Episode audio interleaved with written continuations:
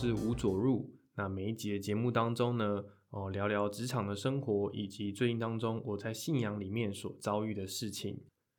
从过完年之后啊，已经过了将近一个月的时间嘛。那对于我来说啊，好像才正式刚刚放完寒假一样。因为呢，今天是公司过完年之后啊，结束分流上班的第一天。那不约而同的，就是跟同事聊到啊，重新开工啊，然后大家一起回到办公室来。早上上班的时候塞车塞的乱七八糟啊，这种这个氛围啊，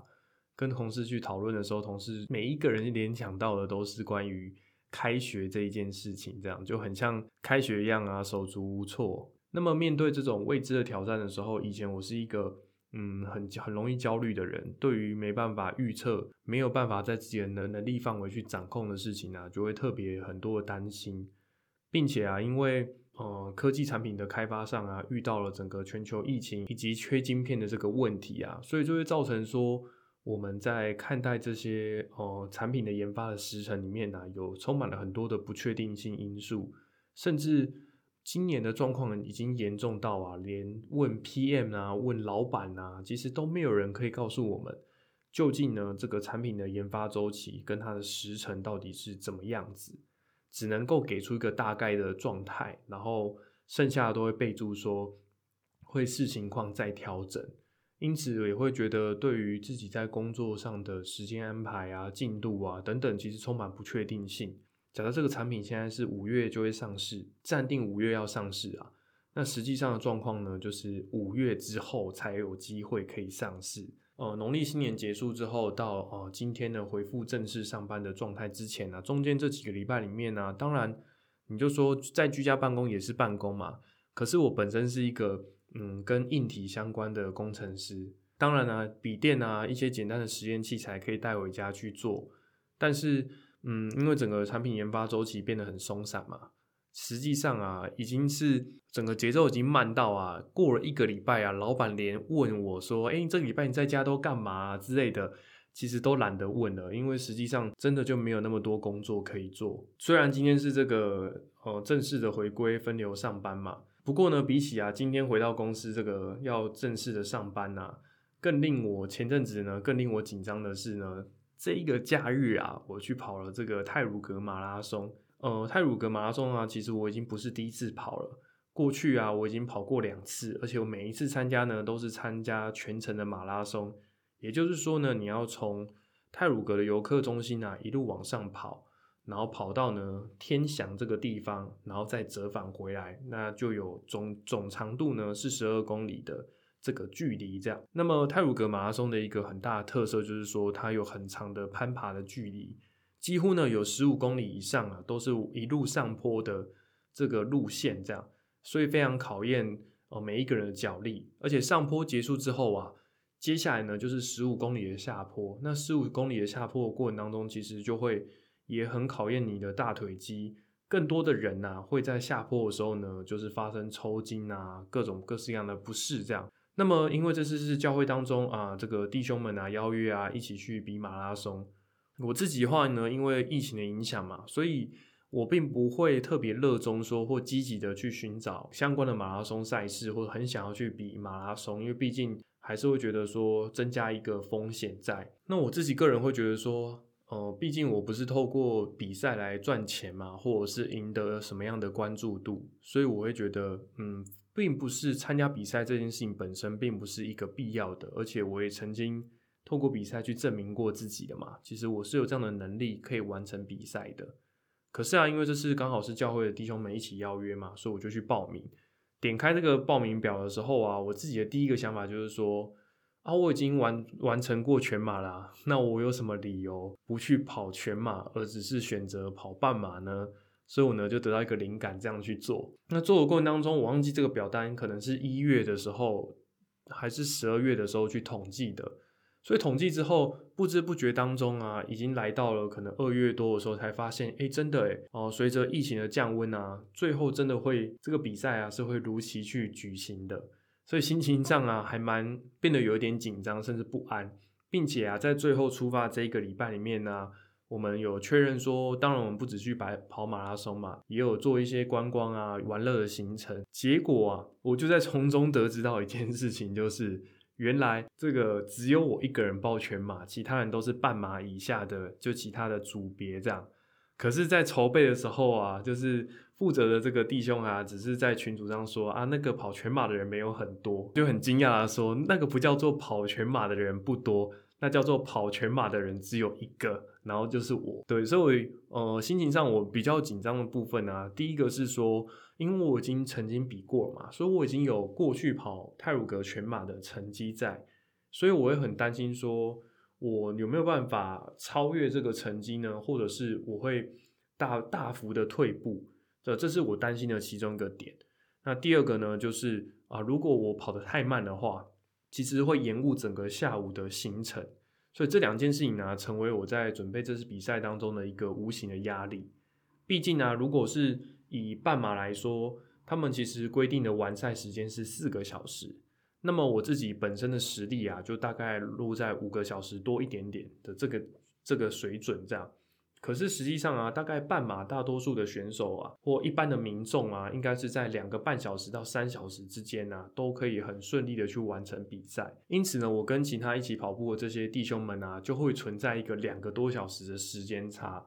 必须啊，他们去等待我完成比赛的这个过程，或者是他们提早先回去旅馆休息。在准备比赛过程当中，我自己蛮紧张的一个部分。然而呢，为了准备全马嘛，总不可能说没有任何的练习。那至少啊，在参与比赛之前呢，我有大概好好的准备了三个礼拜左右。那么在更之前的话呢，就是过年前工作很忙碌啊，或者是农历年期间，坦白讲，其实最后都是一直在下雨，所以很多很长一段时间当中，即使想要好好的训练啊，也没有那个条件跟环境呢，让我去练习。不过啊，在最后的最后呢，就是比赛前的一个礼拜啊。我的最后一次练习，我有跑了一个比较长的距离，就是跑三十几公里。那这个路线也还蛮有趣的，是刚好某一天我在划手机的时候看到说，诶，原来在网络上呢，曾经好几年前呢，有一阵子啊，有人在做一个挑战，那就是从新店呢一路走路走到淡水去。我发现这个路线之后啊，就觉得还蛮有意思的，而且影片当中拍摄的人啊，基本上他们都不是专门的跑步选手，他们都是用一种散步的心情，想着说。哎，你看，从 Google Map 上导航啊，你就可以找到一条啊，从新店出发，沿着河堤啊，一路走到淡水的这个路线。那么实际上是可不可行的呢？他们影片当中平均啊，大概用七到十个小时啊，完成这个路线，而且几乎全程是用走路跟散步的方式去进行的。那对我来说，我就会觉得说，哎，既然是用这个方式可以做到，那么我想要透过跑步的方式去完成这个路线的话。应该是在合理的范围内，就是我可以去执行的。所以最后得出来这个成绩啊，我会觉得说，诶，我总共跑淡水跑到这个新店啊，所花的时间约莫就是四个小时左右。所以啊，回过头来去看，最后我要在泰鲁格比全马比四十公里的话，诶，其实这里面的时间差，啊，我甚至还有机会啊，可以比我历年所比的泰鲁格的成绩呢，再进步一点点这样。实际上比的时候啊，我完全忘记了泰鲁格的路线的这个方式是怎么样子，我就忘记了我前面所提到的泰鲁格啊，有十几公里呢都是呈现上坡的状态，因此啊，你去程的时候啊，有很长一段时间呢是要一直不断的去克服那些上坡的路线，那回程呢才有机会下坡，同样是。十公里的距离往上啊，其实要花的时间是很多的。在我一直往上攻顶的过程当中啊，其实已经花了快要三个小时。然后我的心情就很紧张，因为我已经花了三个小时，我还没有经过折返点。那么势必是不是我要回去的话呢，就要再花一倍的时间，也就是约莫六个小时。然后呢，前面呢我所提到两个令我紧张跟担心的事情呢，就一直压在我的身上。第一个就是担心成绩。会大幅的退步，然后第二个呢，就是啊，会延误了，就是弟兄们下午的其他玩乐啊、观光的行程啊，所以就让我的心情还蛮紧张的。可是啊，在过程当中一直很紧张的时候啊，我突然发现啊，旁边的这些跟我一起跑步的一些更年长的这个叔叔阿姨啊，他们其实在面对这个上坡路段的过程当中啊，他们就是很惬意的，可能我跑一段，那我跑不动了。我就下来拍照啊，然后跟其他人聊聊天啊，然后再走一小段路啊，然后接着才继续跑。我就发现说，我的心情明明其实我们的进度都是差不多的，但我的心情是非常的紧张，然后甚至是非常的担心，一度啊产生了啊，我干脆放弃好了，然后也不要耽误别人的行程。就坦坦白讲，就是我这次准备的不够多，那么就不如不要比这个比赛了，还甚至产生这样的想法。可是当我看到他们啊是用很轻松、很惬意的这个方式去参与这场比赛，享受这个比赛的过程的时候，我才突然回想起来，说，哎，其实明明都是同样的状况，但根本的原因是因为我错误的去分析跟错误的去理解我现在所处的情境啊，所以我非常的紧张。对他们来讲啊，其实泰鲁格这个路线啊，它本来就是有这样的特色存在，免不了啊，在跑这一段路线的时候，你就是会经历这一个往上爬坡的过程，这个是理所当然的事情。所以他们用一种很平常心的方式啊，去面对这个事情。直到啊，终于我撑过这个折返点后啊，突然就有听到一个阿贝啊，就说啊，太棒了，耶，三个小时已经过了折返点，接下来呢，我用走路的方式啊，也都可以回到终点，我一定可以完赛了，太开心了。然后他就很高兴的这样子大喊，那我那时候才突然体会到，哎，对，只要再继续前进的话，我一定可以完成这场比赛的。突然得到这个信心呐，才慢慢支撑我呢，可以循序渐进的去回来。然后抵达这个终点，最后我拿出来的成绩啊，几乎我可以说，我第一次比赛的时候是五小时十九分，这一次呢，大会的那个记录啊，也是五小时十九分，几乎好像就是一模一样的成绩。令我最印象深刻的部分就是，我第一次过去比的时候啊，其实心情是很愉悦的，甚至我找我第一次比泰鲁格的文章啊，当时的心情是很放松，然后很愉悦的去比赛这件事情，而且我赛前呢。我还有把当时的这些笔记跟文章拿出来看，我就觉得说，嗯，当时就跑这么轻松了，我这次状态那么好，一定可以跑得更厉害。可是啊，因为当时的状况就是我是第一次比赛啊，我完全不知道会遇到什么样的路线。我当时的想法就是，只要可以完成比赛就好，以着那样的心情去比赛。但是我第三次去比泰鲁格的时候啊，心情上就多了很多很多的负担啊，以至于呢，反而在过程当中产生了经历了不必要的辛苦跟跟内心的磨难啊。借由刚才所说的上坡路的路段当中啊，从那些哥哥姐姐们身上学到一个很宝贵的一课吧，就是当你觉得情况很糟的时候，那个只是你用自己的想法去理解现在的状况，但是其实有一些困难呐，那些都是在成长跟前进的当中啊所必不可少的问题。所以啊，在那个过程当中，只要你不要放弃，持续的去做好每一个脚步，持续的去前进啊。就可以去度过那一个患难，或是去度过那一个比较不舒服的时刻，算是啊，我在从中呢所学到的非常宝贵的一课。事后的话，我自己也一直在回想啊，为什么这一次会有感动啊？一定要去比全马这样。那回想起来的话，就是哦，就像前两年呢，我自己有去比这个超级马拉松啊，比了十二个小时，最后跑了八十几公里。那么为什么会想要做这件事情呢？就想到说，二零一八年的时候。在农历过年的期间当中，也是当时呢，因为啊一些肠胃的疾病啊，就拖了很久，然后加上因为初一到初五这个大医院啊都是没有上班的，那家人就会觉得说啊，你只是肠胃不好啊，那因为这种小事情啊，特别跑去大医院啊，就有点浪费资源啊，或者是好像没有这个必要啊，你就稍微忍耐一下这样。那最后的结果啊，其实就是因为延误就业关系，让自己。本来可能是只要住一两天的小手术啊，变成我手术之后呢，住了快两个礼拜。那在接下来呢，又展开漫长的将近半年以上的，就是身体的调理啊，去顾自己的肠胃啊，所以其实身体变得很虚弱。那我依稀记得啊，当时啊刚出院啊，回家休养的期间，我有一次呢，曾经试图啊，想要去巷子口的便利商店啊，去买个东西来吃，距离啊差不多就是两百公尺以内的距离。但是我走第一次的时候啊，走到不舒服到啊，整个还跑回家，然后再上了一次厕所，才有办法呢再次出门，然后很艰难的才最后抵达便利商店，然后买个东西再回来这样。当时其实心情上蛮低落跟失落，就觉得说，毕竟还很年轻嘛，但是我的身体怎么会变得这样子？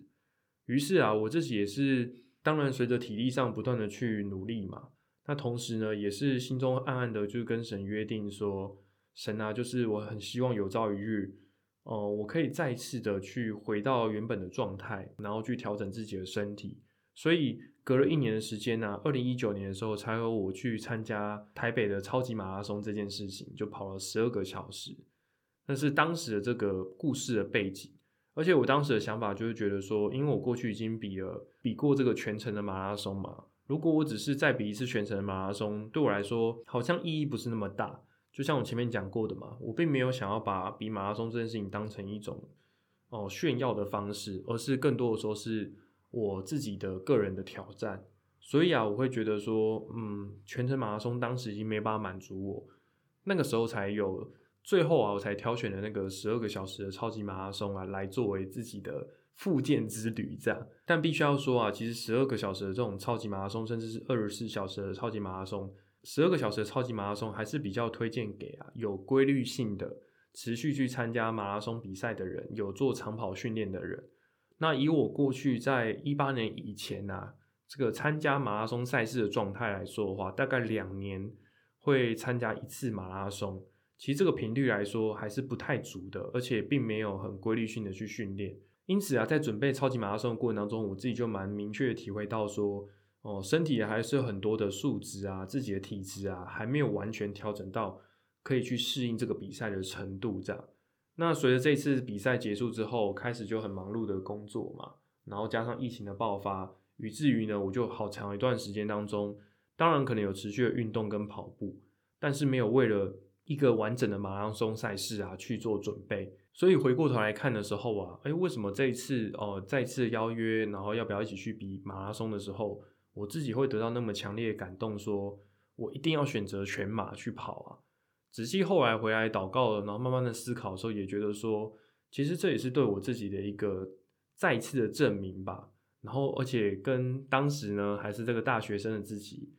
这个一起比赛的情况下，最后呢，以着一模一样的成绩来结束这一次第三次的泰鲁格之旅。那看着当时这个成绩的时候啊，我自己心中，嗯，某种程度也是产生了一个自信吧。然后跟神约定说，就是神啊，我果然没有辜负你的期待，然后再一次的去透过自己的行动啊，去证明了自己啊，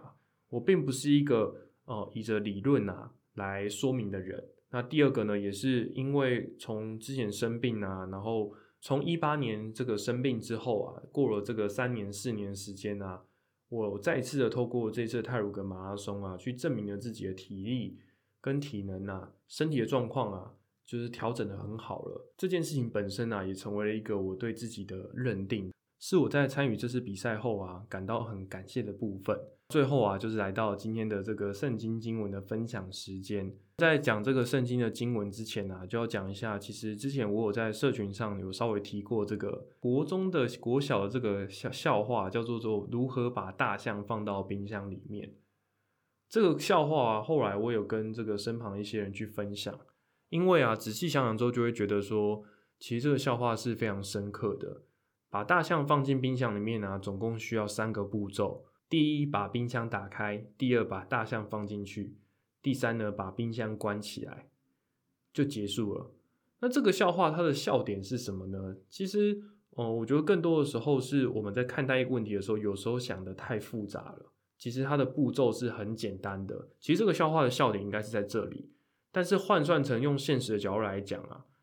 没有错啊，把大象放到冰箱里面，的确就是只需要这三个步骤，但是它执行起来啊是困难无比。所以换个角度来讲啊，我觉得信仰啊或度过人生也是这样。你说要怎么样度过正确的人生，要怎么样度过信仰生活，它有很多很多原则性的东西是可以用很简单的方式去说明的。但最重要的是啊，你要自己亲自的去执行，关键是去执行的这个部分。但理论啊，坦白讲很简单。如果你想要从把大象放到冰箱里面这件事情，去取得更多更多的细节啊，其实能够去分享跟教导的非常有限。关键是你自己要实际上去执行。就想到这个笑话的时候呢，就体会到这个部分。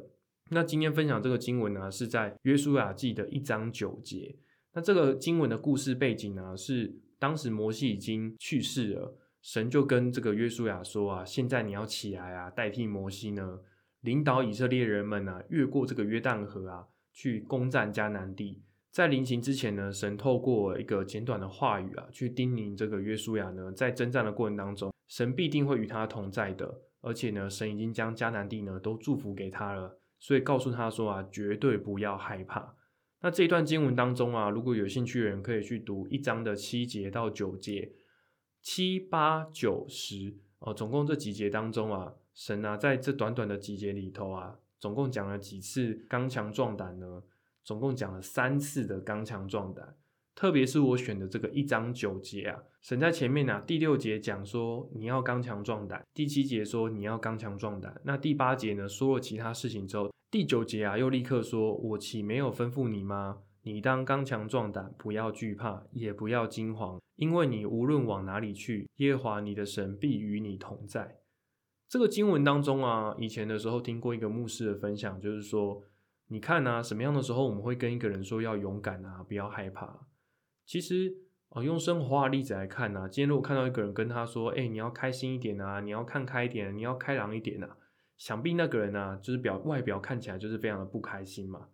那回到约书亚的故事，也是一模一样啊。什么时候我们会跟这个人说：“哎，你要勇敢一点，不要害怕。”其实就是因为那个人怕的要死，所以呢，神跟他说：“你不要害怕，你要刚强壮胆嘛。”在生活当中，当我去面对一些未知的挑战，甚至我不知道我能不能做到的时候，我就会想到这个经文。当然，约书亚知道说，这个神已经把迦南地祝福给自己了。可是实际上啊，攻占迦南地的过程当中，毕竟是要以着刀跟剑呢，不断的去征战，用生命啊去搏斗，最后才能够取得的。因此啊，从属肉的物质的角度来看啊，以色列人的实力啊，确实就是逊于这些迦南地的人们。